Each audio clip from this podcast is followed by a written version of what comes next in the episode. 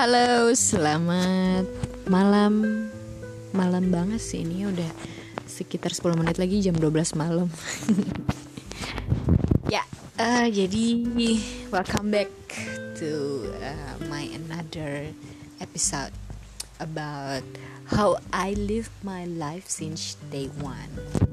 Say, jadi uh, podcast pertama gue kemarin itu nyeritain kenapa orang-orang manggil gue Ibef gitu sekarang ya kemarin kan kayak kayak trial gitu ya karena pertama kali nyoba aplikasi ini. Ternyata enak sih ya dengerin suara sendiri. Narsis ya udah lah ya.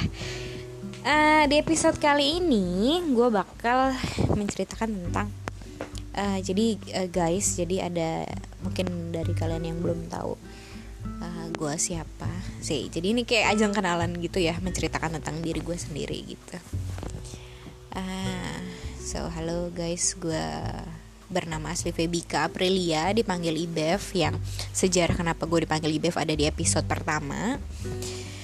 Uh, umur gue 25 tahun sih. Kayak interview gitu ya. Jadi gue ini sebenarnya adalah pegawai kantoran alias hotelier di salah satu hotel lokal di Bandar Lampung. Yang to be honest gue nggak apa ya? Gue udah tiga tahun hampir empat tahun deh kayaknya uh, berkecimpung di pekerjaan hotelier. Dan sampai sekarang gue masih belum ketemu happynya untuk bekerja di bidang tersebut.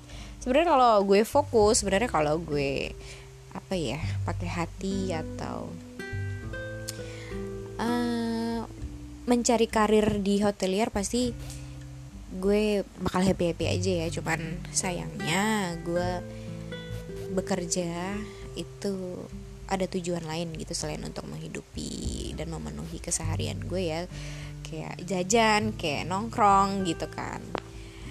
Gue ada tujuan lain kenapa gue kerja dan bertahan di dunia pekerjaan yang sampai sekarang sama sekali gue nggak happy gitu. Sebenarnya pekerjaannya enak-enak aja sih ya. Ketemu banyak orang terus ya ya pariwisata gitu. Gue dari dulu seneng kan ya soal pariwisata gitu gitu uh, karena gue ada pekerjaan lain yang harus uh, yang finans secara finansial harus gue penuhi lewat pekerjaan gue di hot, dari hotelier gitu. Ya udahlah ya tanpa basa-basi Tara gue di samping ngantor gue adalah anak band. Dan gue memilih jalur independen yang apa apa harus menyiapkan sendiri dari mulai konten dari mulai musik dari mulai rekaman dari mulai kebutuhan ini dan tools lainnya lah ya seputar perbenan yang namanya independen. Pasti kita harus bisa mensponsori diri kita sendiri harus bisa mensponsori band kita sendiri gitu. Jadi yang namanya independen pasti gue butuh uh, finansial yang agak ekstra untuk mencapai apa-apa yang gue tuju dari band tersebut gitu jadi intinya gue masih bertahan bekerja untuk band gue yang namanya Mr. and Mrs. Yeay gitu so uh, singkat cerita gue bakal menceritakan tentang awal mula gue terjun di dunia perbenan set gitu jadi awal mula tuh uh, uh, sebenarnya gue tuh bermusik didukung banget sama keluarga gue didukung banget sama kedua orang tua gue apalagi nyokap gue ya. Jadi karena dulu gue uh, zaman SD itu gue bego banget sama yang namanya matematika. Jadi gue tuh uh, beneran cacat banget entah gue diseleksi atau something ya gue belum periksa. Tapi yang namanya logika gue soal matematika itu sumpah tumpul banget ya sampai sekarang.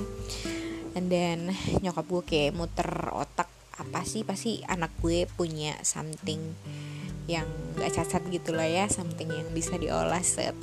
Jadi kebetulan banget gue suka banget sama yang non akademik gitu ya.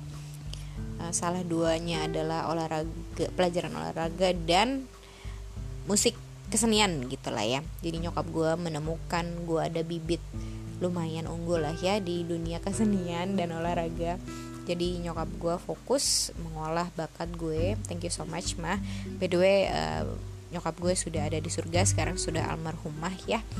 Jadi gue bisa bertahan di permusikan dan PD sampai sekarang itu berkat beliau yang dulu support gue habis-habisan.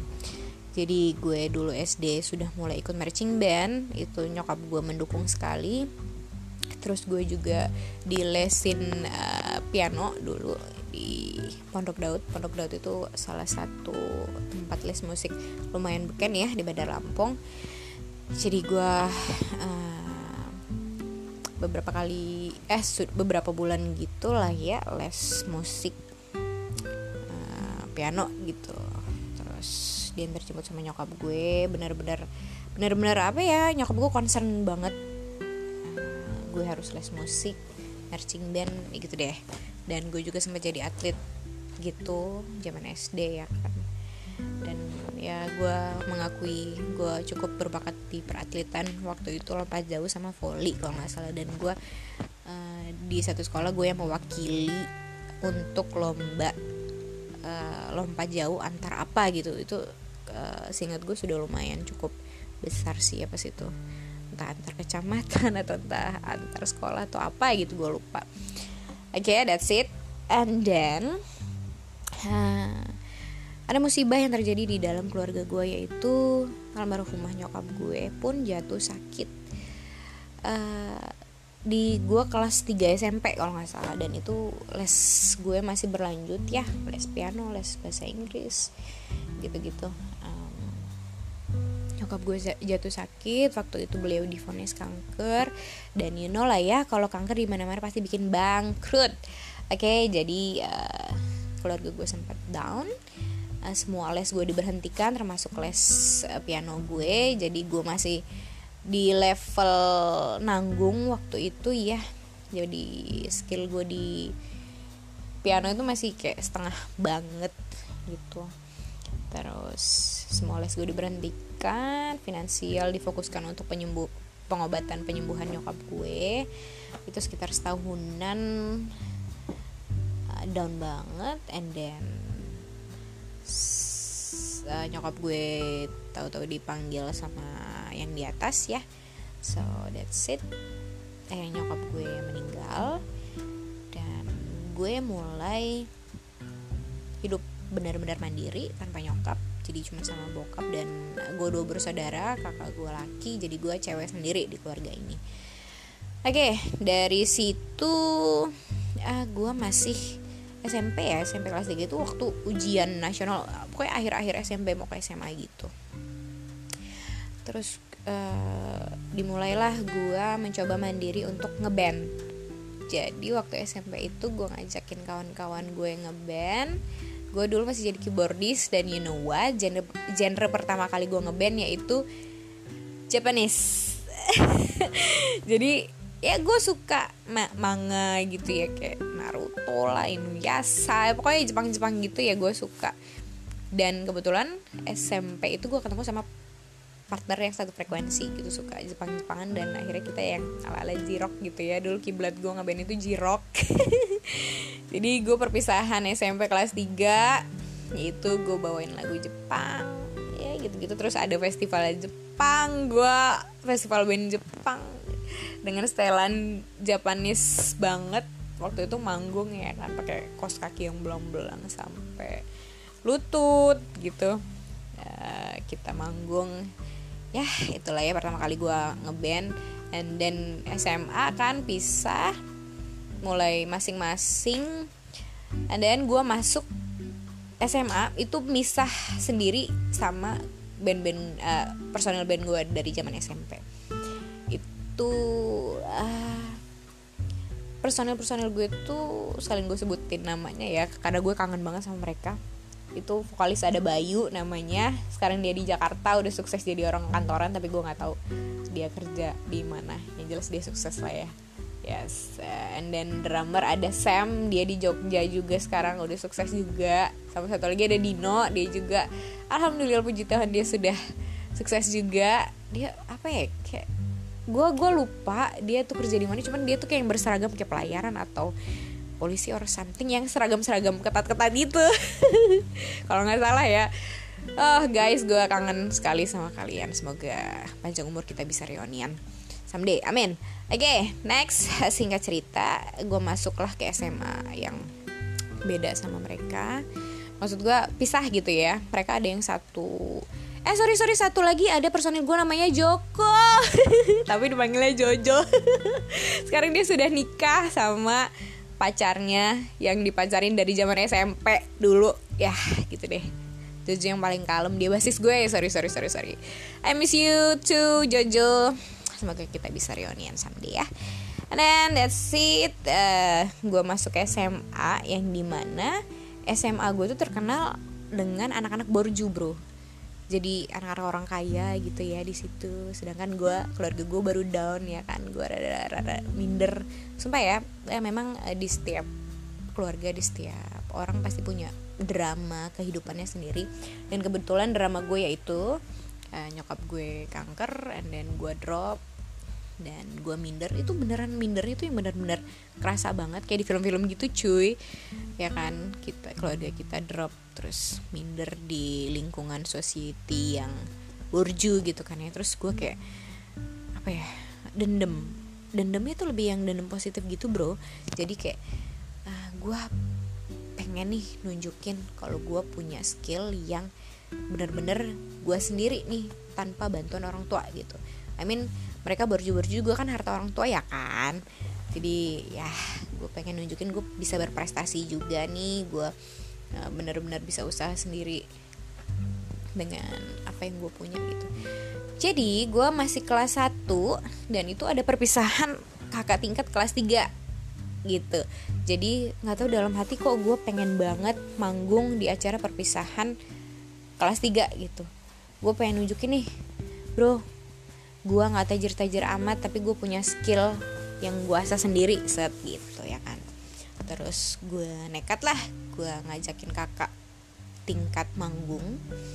Nah, gue sok SKSD aja ya waktu itu. Kak manggung yuk. Ada audisinya kalau nggak salah pas itu. Dan gue mengajukan sendiri. Gue memang orangnya cukup nekat sih ya untuk uh, menggapai apa yang gue mau. I mean nekat dalam positif way ya kayak uh, gue kenalan gue nyari link ayo kak manggung gue bisa main keyboard atau something kita bawain lagu. Waktu itu yang lagi hits itu PW Gaskin bro. Jadi kayak itu eksklusif banget tuh si PW Gaskin yang baru-baru up kan. Lagu berdiri terinjak cuy. Dan gue masih main synthesizer waktu itu. Terus gue dengan cerita gue kenalan sama salah satu kakak kelas di situ ada namanya Dian Noviansah yang sekarang. Alhamdulillah dia juga sudah sukses ya. Punya proyekan bareng sama DJ Winky sama Yogi Formated juga. Uh, apa dia bikin proyekan musik gitu sama mereka.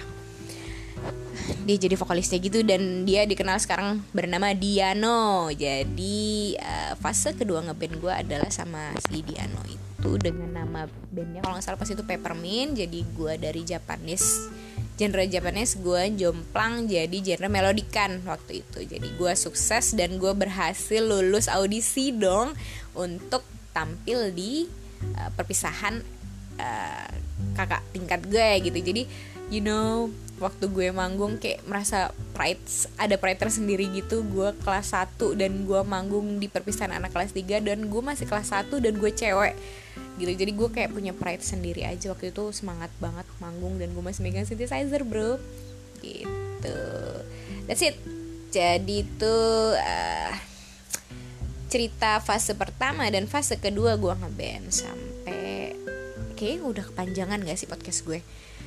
Gimana kalau gue lanjutinnya uh, besok besok besok lagi lah ya gue ceritain uh, bagaimana terbentuknya Mr. and Mrs. Ah sorry Mr. and Mrs. itu apa? Itu nama band gue yang sekarang yang alhamdulillah apa ya? Alhamdulillah puji Tuhan gue happy banget sama band ini dan gue konsisten dari 2012 penasaran sama ceritanya? Bagaimana awal mula gue membentuk Mr. and Mrs tungguin podcast gue di episode selanjutnya.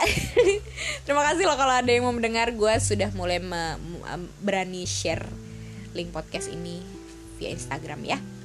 Oke selamat tidur dan istirahat kawan-kawan pendengar podcast Febika yang agak sampah ini.